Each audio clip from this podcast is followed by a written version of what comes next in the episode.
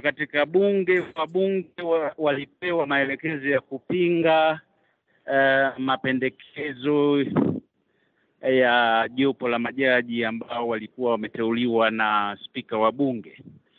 Sasa kama tulivyoshuhudia ni kwamba alishinda pale kutokana na kwamba chama tawala cha African National Congress kina wabunge wengi zaidi bungeni.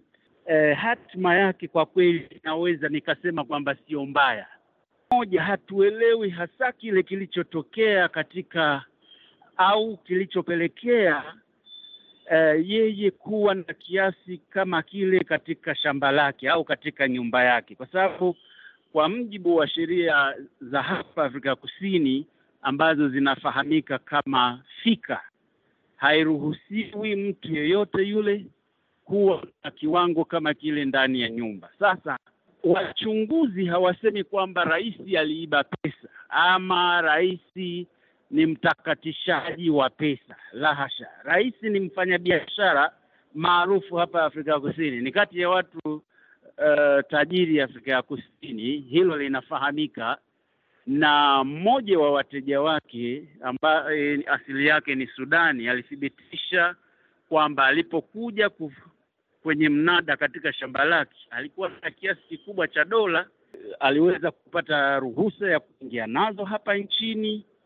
Sasa kosa lake hasa rais huyu ni kwamba kwa nini mara baada ya kupokea ile pesa hakuipeleka benki kupitia vyombo maalum, kwa mfano kile kinachofahamika hapa kama Benki Kuu ya Taifa, yaani Reserve Bank of South Africa.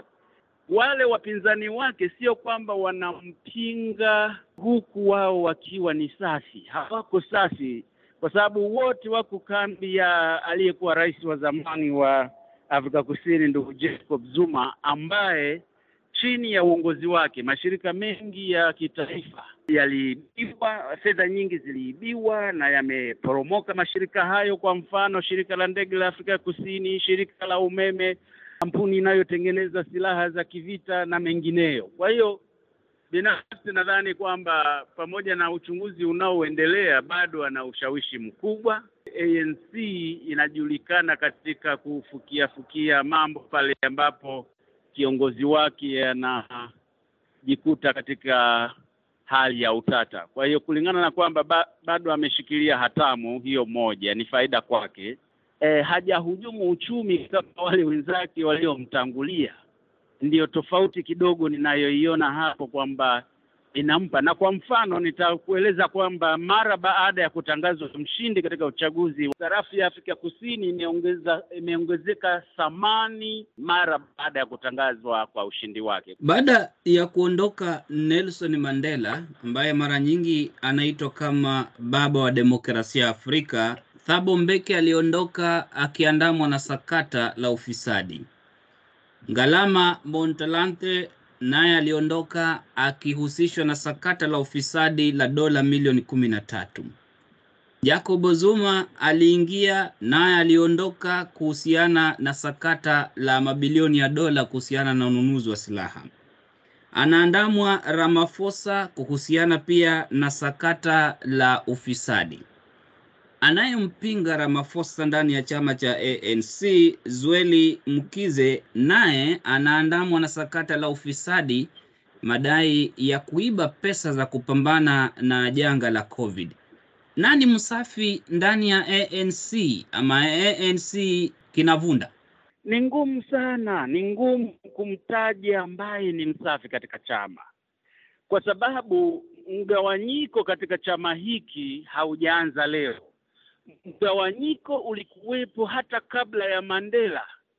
Chama hiki kwa kweli kimejaa watu wenye uroho, uroho wa madaraka, eh, watu ambao wanapenda sana zaidi kujilimbikizia mali na sio kwa manufaa ya ya wananchi, na hii inasababishwa, moja ya sababu inayopelekea haya yote tunayoyashuhudia kwa sasa hivi ni mfumo walionao ambao nadhani una kasoro, mfumo wa uwakilishi wa wa vyama, kwamba chama kilipata kura kiasi gani, na hivyo eh, yanapigwa mahesabu kulingana na mia za kura ulizopata, basi wabu, wabunge watakaowakilisha chama chako bungeni ni idadi hii, na ni wabunge wanaomchagua rais.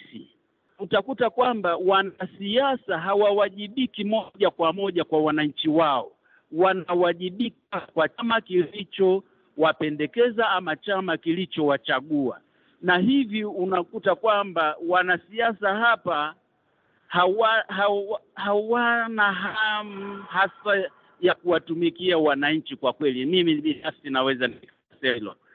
Labda kidogo naweza nikasema ndugu Paulo Mashatile ambaye sasa hivi amechaguliwa kuwa naibu wa, wa rais wa chama anaweza, sidhani kama ana doa lolote huyu ndugu, na kwa maoni yangu binafsi namuona kama mwanachama mwenye nidhamu ya hali ya juu.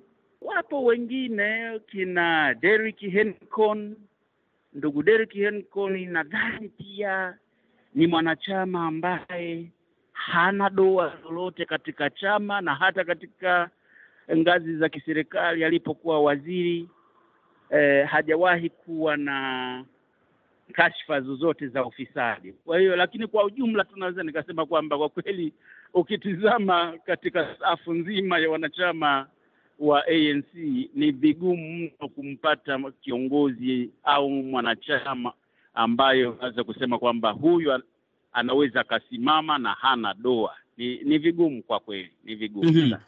Umetaja KwaZulu Natal, mkoa ambao upo na idadi kubwa ya watu, mkoa wa pili tuseme Afrika Kusini, na vile vile mkoa wa pili ambao uchumi wake ni mkubwa sana Afrika Kusini baada ya Gauteng.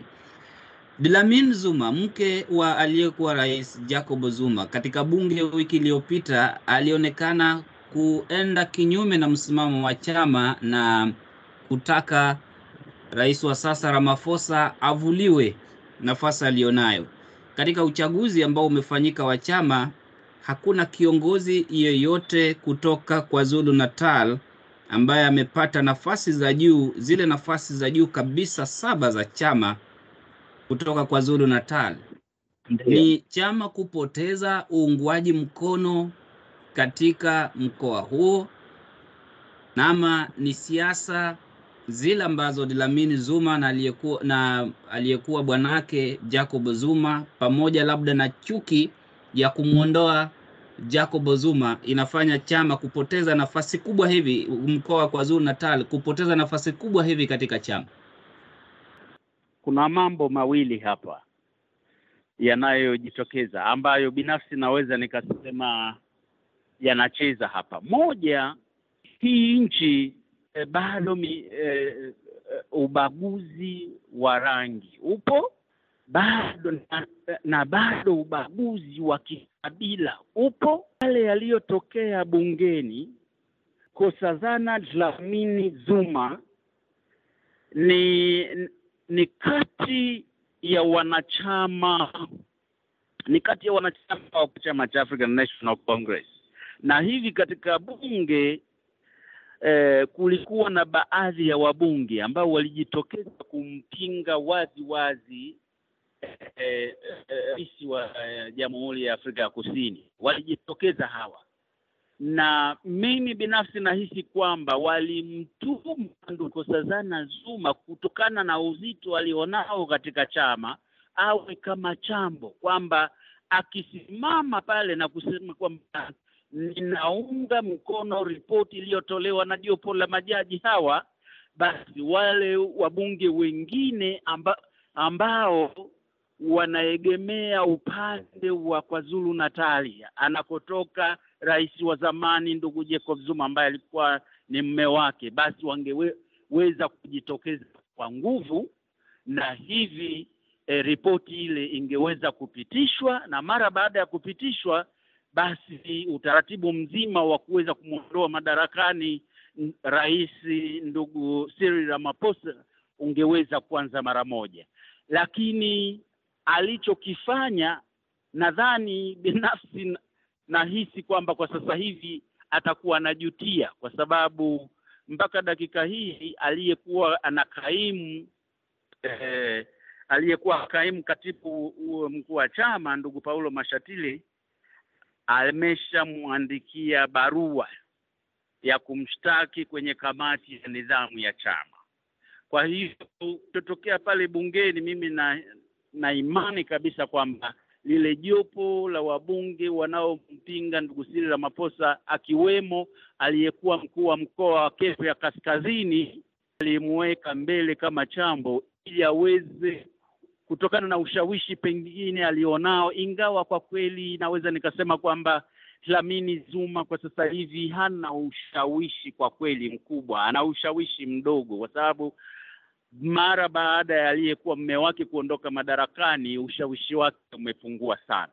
Sa, sababu ya pili eh, hawa ndugu zee kutoka katika mkoa wa eh, wa, wa KwaZulu Natali kuto kupata nafasi katika zile nafasi za juu kabisa za chama saba e, ni kutokana kwamba moja hawakuwa wamejiunga niseme e, hii kambi ya ndugu Zweli Mkize walikuwa kwa kweli hawajajipanga vizuri. Ikumbuke kwamba anayegombea e, e, uongozi katika chama cha African National Congress e, huwa hajitokezi wazi wazi na, na pengine labda kwenda katika ofisi za chama na kuomba fomu na kujaza kama ilivyo ada kwa Tanzania. Hapa ni tofauti. Matawi yanakupendekeza, yakishakupendekeza ni hiari yako kusema hapana au ndio. Sasa eh, kambi hii ya Zweli Mkize ilitokea baada ya kuona kwamba hakuna mpinzani rasmi ambaye angeweza kum, kwa kweli kushindana na rais aliyepo sasa hivi. Halafu hawa wa ndugu zetu wa KwaZulu Natali ni wakabila, naweza nikakwambia kwamba kwa kweli wana mbegu ya ukabila, wana mbegu ya ukabila hawa ndugu zetu. Kwa hiyo hilo nalo, haya makabila mengine ya mikoa mingine minane iliyobaki ya Afrika Kusini, hasa katika jamii ya watu weusi, wanaona kwamba endapo tutawaruhusu hawa watu kushika hatamu zaidi, basi wanaweza wakatunyanyasa. Ukiangalia ni kweli mkoa una idadi ya matawi mengi kuliko mkoa mwingine wowote hapa Afrika Kusini, lakini inashangaza kwamba kwa nini sasa wasiwezi kupata walau angalau nafasi moja kati, kati ya hizo nafasi saba? Ni kutokana na hiyo hofu iliyopo kwamba wao wanajiona kwamba ni wao na hawa waliobaki wa mikoa minane sasa wa, unakuwa ni upinzani usio rasmi kwamba hawa wote wanajiunga dhidi ya kabila moja la Wazulu wanaotoka mkoa wa KwaZulu Natali. Alafu kosa lingine walilofanya ni ile kumuweka mbele zaidi ndugu Jacob Zuma, Zuma pamoja na makosa aliyofanya, lakini waliendelea kuhoji kwamba ndugu Zuma hajafanya kosa lolote lile, swala ambalo eh, kwa kweli liliwashangaza wengi kwamba eh, mahakama imemkuta na hatia, halafu bado baadhi ya wanachama na walio wengi katika mkoa wake waliendelea kumuunga mkono. Hii pia nadhani imepelekea eh, kuporomoka katika kuwa na ushawishi zaidi na hasa katika mikoa mingine. Peter Bigenda, nasema asante, shukran. Asante sana, asante sana.